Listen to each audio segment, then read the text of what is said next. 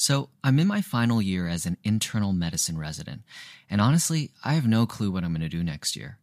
The problem is, I'm a generalist at heart. I want to have my hands in a bit of everything. And when it comes to forks in the road, choosing one path and cutting off the others, that's hard for me.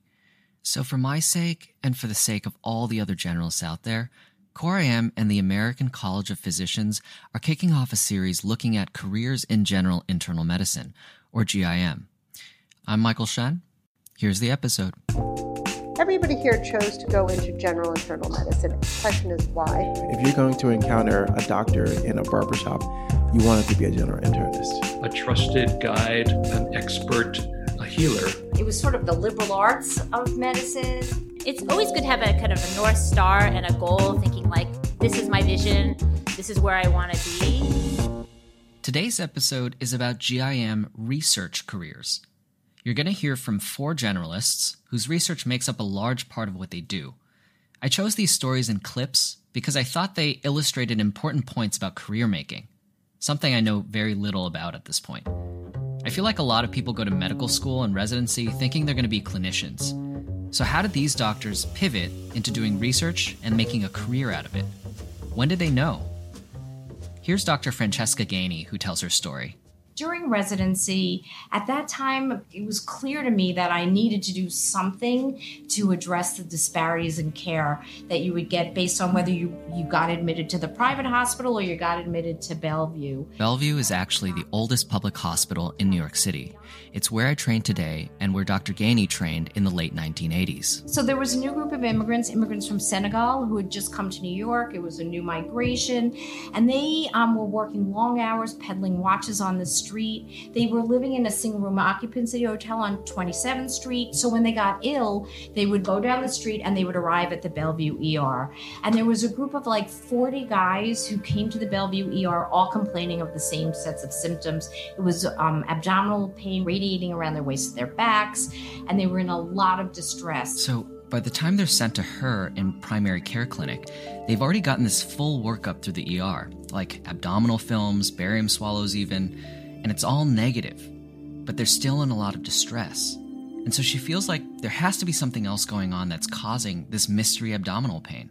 And she does something that we should all do in this situation, which is consult somebody who's even smarter than ourselves.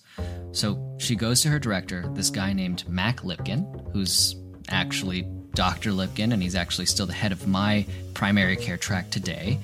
And he also happens to be one of the founders of the Society for General Internal Medicine. And he suggested that I enlist the aid of an anthropologist who had worked in Senegal, in West Africa, and that we try to find out what more was going on with the community members. And through that work, going out into the community, asking our patients, we found out that there was a syndrome in Senegal called TOI.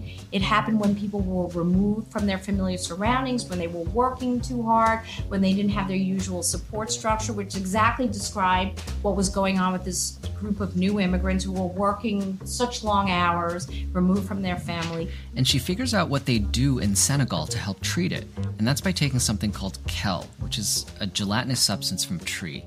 And then they would have a healer that they would talk to, and the community would come and surround them to help ease some of their work burden. We were the healers because none of the healers had come over yet from Senegal. So I would see them in clinic. They would take some gelatinous remedies.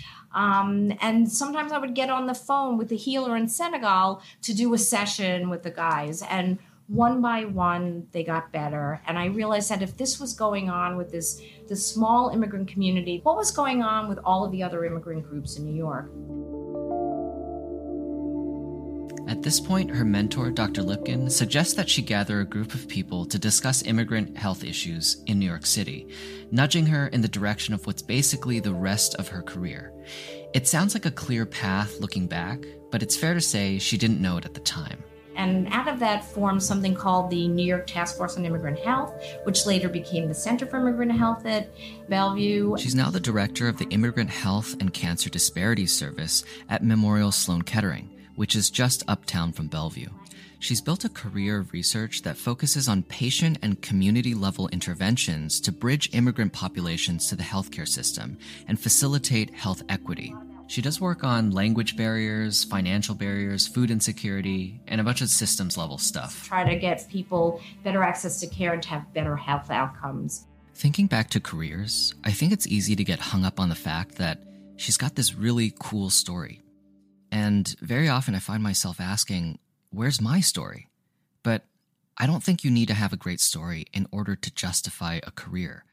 I think she tells it, and it's a good one, but she tells it because it really clearly shows us what drives her. I think my biggest lesson um, from all of that was something that Mack really inspired in me, which was to follow my passion and to really do what you love and what drives you. Because when you're doing what you love, you do the best job at it. And I was actually talking about this with the creator of Core IM, Dr. Shreya Trivedi.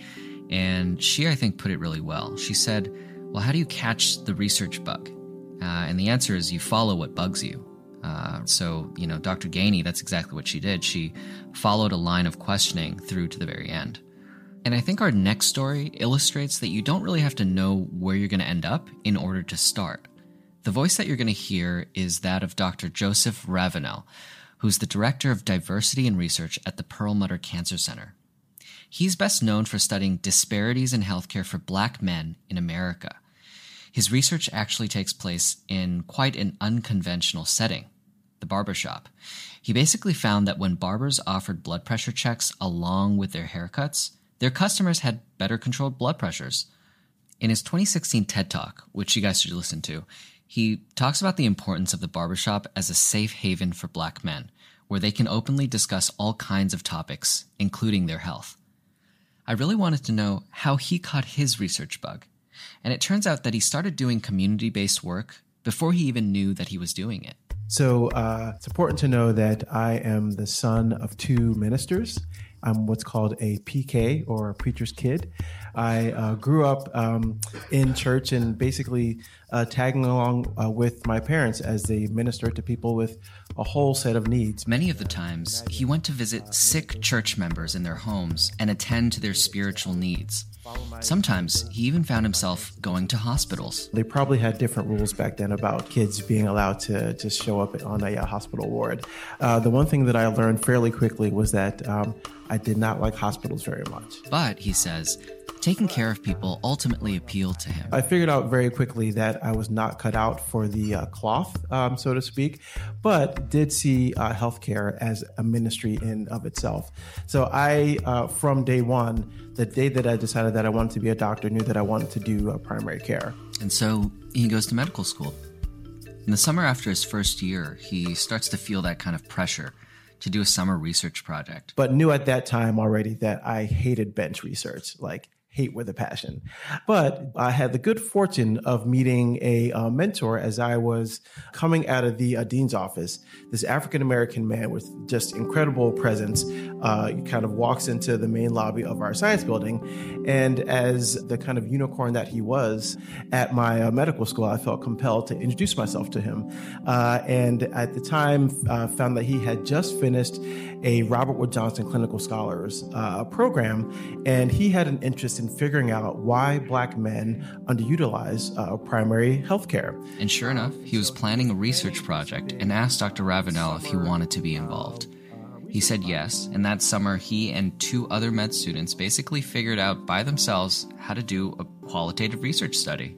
We ran 10 focus groups. We recruited for them, we uh, moderated them, uh, and we ultimately uh, transcribed and uh, analyzed them all within this this one summer.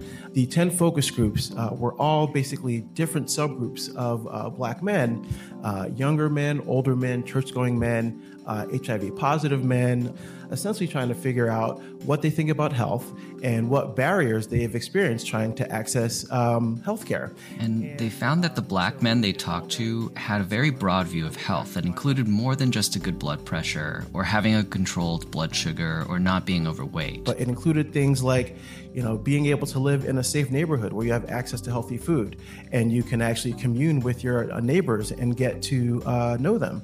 Um, and so it was really my first introduction to kind of the social determinants of, of health. And in that experience, I also realized my love for talking to adults. And this was so eye opening to me because at that time I had no idea that you could do research and actually it would involve people as opposed to uh, mice and rats. So this, I was like, wow, you know, research. And I kind of wish I had the same enthusiasm about research earlier in my journey. But if his story shows me anything, it's that you never really know where that beginning actually is. And that's why the longer I spend producing this episode, the more I feel like careers are made in retrospect.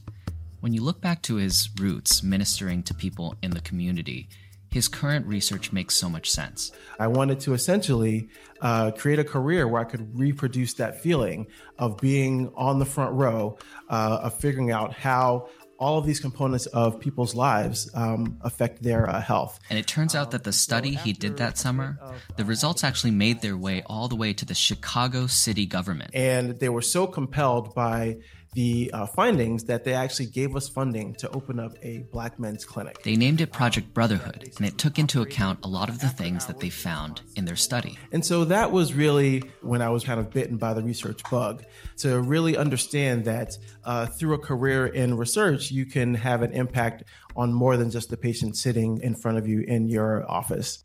And there's another part to this story that I think is really worth highlighting, which is that you never know who you're going to bump into along the way and it really matters. You know, there's there's a lot of times where I feel like I don't know who to talk to for guidance.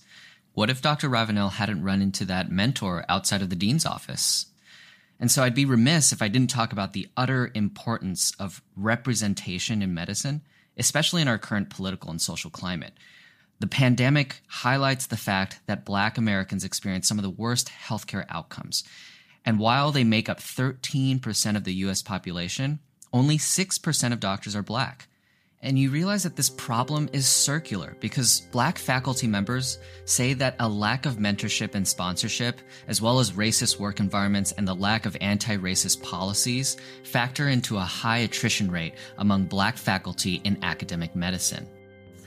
It was important in Dr. Ravenell's story to find someone who he saw himself in and create a career where he could reproduce a feeling that he loved that of talking to people and making an impact for his community. That North Star is so important because the truth is that research careers can be really tough. And that's where Dr. Melanie Jay is going to take us next. She's going to talk about some of the practical topics and road bumps that you face when you go into a research career. I mean, my husband thinks I'm crazy. He's like, "Well, how many grants do you write for everyone you get?" Or like, "Why are you doing all this? Couldn't if you went into industry get like, you know, why don't you get Bill Gates to fund you? You know, or like, this is like, why, why are you doing this?" Dr. Jay is an obesity and nutrition researcher. She co-directs NYU's comprehensive program on obesity. Her research is currently funded by a few big R01 grants, which is no small feat. These are large grants that people dream of getting. But it wasn't always that way. She says she started not only outside of the research arena, but also late to the game. I hadn't had any publications, had not done any research before residency. A lot of people who go into research kind of have been grooming themselves or being groomed to do research the whole time and and during residency I did not have the bandwidth to do a lot of research until my you know third year and chief year and so I had a lot of catching up to do. So, after her chief year, she took a faculty role working full time as a clinician educator at one of the clinics affiliated with her institution. And while she loved seeing patients as a primary care doctor, she wanted to carve out more time for her own research interests. But there's a problem. Institutions and hospitals prefer to compensate doctors for patient care, aka clinical time, at least until you can prove your worth as something else. So, Dr. Jay was told that her research time would have to come out of her allotted precepting and admin time, which is essentially all the time outside of patient care where she can run cases with residents and follow up on her own patients' lab results.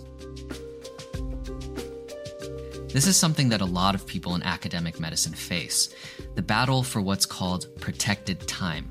The time you can use to shape your own schedule and pursue the things you're interested in, like obesity research in Dr. Jay's case. And so I was kind of starting to find it very frustrating and very difficult to try to do the clinic but do academic research and and at the same time, I had a very difficult pregnancy. I didn't know if the babies were going to survive, and luckily everything turned out well. Um, I had twin boys, and I was on bed rest uh, for about 15 weeks.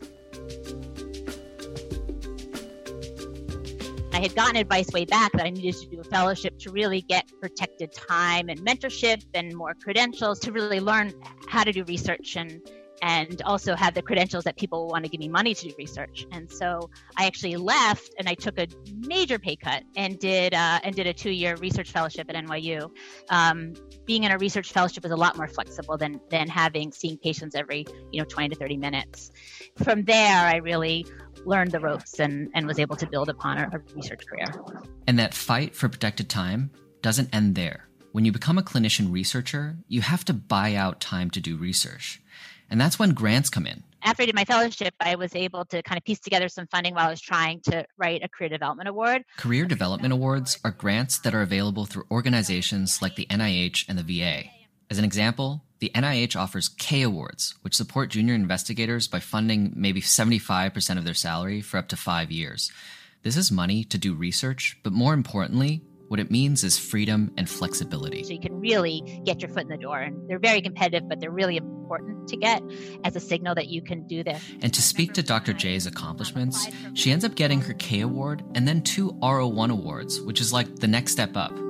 But the journey continues to be an uphill battle. So you're never like there. Like you're always having to kind of keep going and thinking, okay, well, maybe I'll try this direction or this direction, or what will happen if I don't get funding? Like maybe I'll go back to clinical, or maybe I'll, you know, decide whether I want to like take a pay cut and try to keep up my protected time. And not only that, you have to face a lot of rejection. We've put in so many grants this year and and none of them have come through you know and it's a lot of work every time. It's a lot of rejection. And I, I have people submitting papers and two days later they get a rejection. And i'm just like i'm so glad they rejected us so quickly because then we can just like turn it around you know instead of waiting three months and getting rejected. And then she tells me her worst rejection story. so i wrote a, a good proposal and actually got a good score.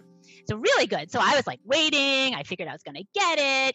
And um and i didn't hear anything. And then and finally, like I called the project office. I'm like, you know, everyone else has gotten their paperwork. And she called me back while I was like walking to the subway. She's like, well, I think the reviewers were too nice to you. And so we decided not to give it to you and we give it to someone more deserving.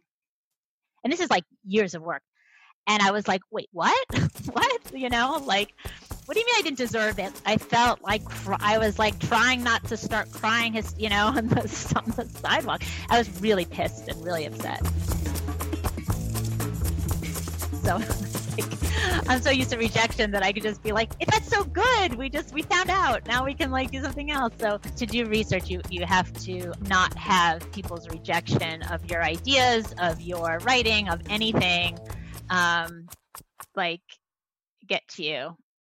So at this point, I've realized that research definitely has its pain points. And it makes me wonder what keeps people going in this field? And what do you have to do to become a successful researcher?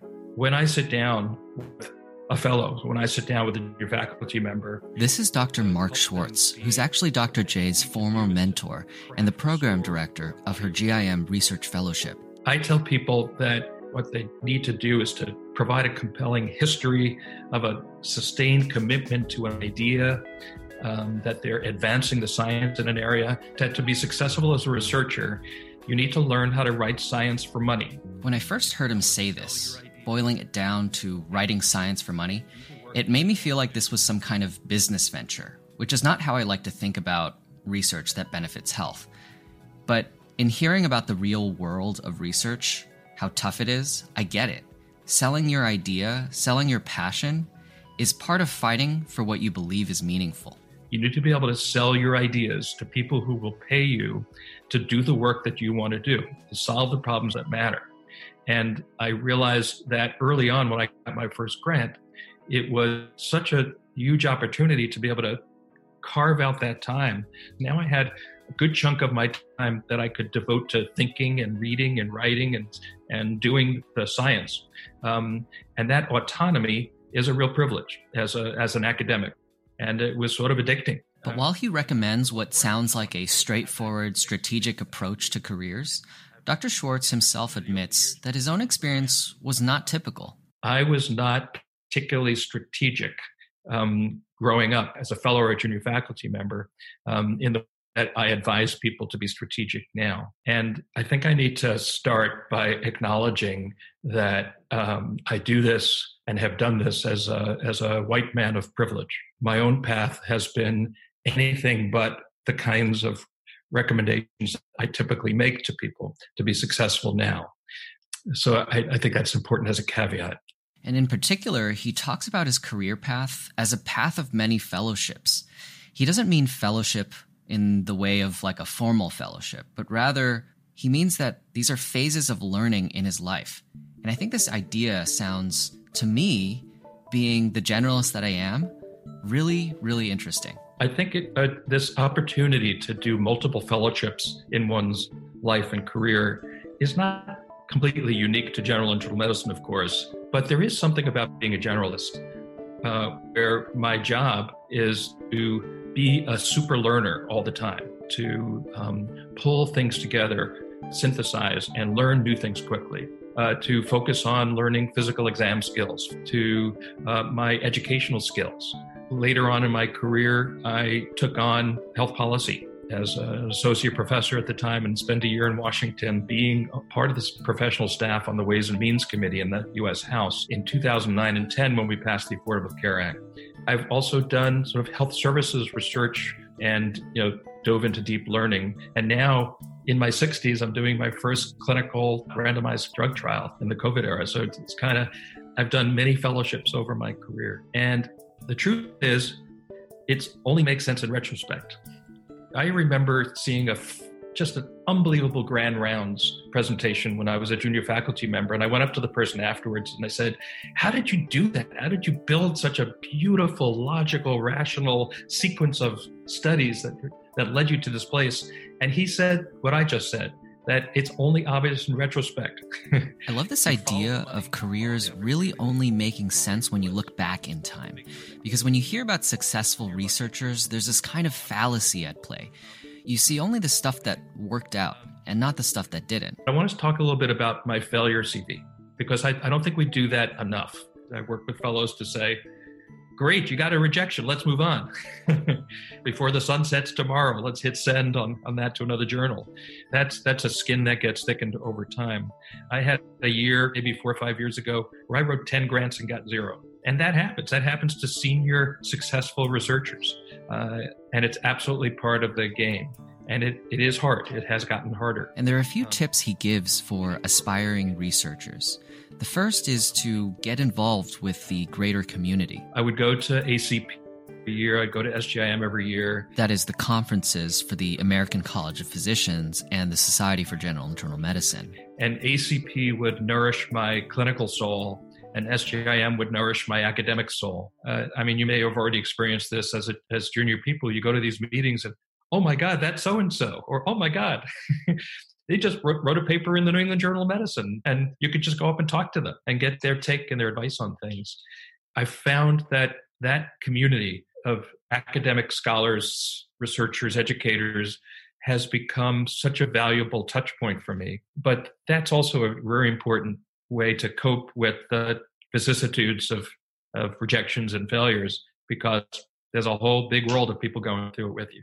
And in many cases, he also recommends doing a formal GIM research fellowship. Uh, I think the most vital thing is to bake into your life as early as possible the opportunity to dive deep in a research fellowship.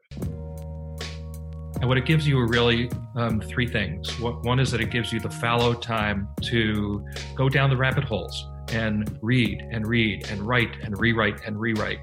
And you have the time to do that. The second thing is that it gives you formal education to build your methodological muscles and your chops because uh, you need to be able to understand the processes and the and to do it right and do it rigorously. And the third is it gives you a network of colleagues and mentors. And over time, mentoring is critical. Nowadays, Uh, the most successful people are the ones who find environments where mentoring is a value, where they will have a person or hopefully a committee, a team of people who are devoted to them, who will show them tough love, who will call them on their shit and uh, help them uh, connect socially and connect academically uh, and push them to stay true to their commitments.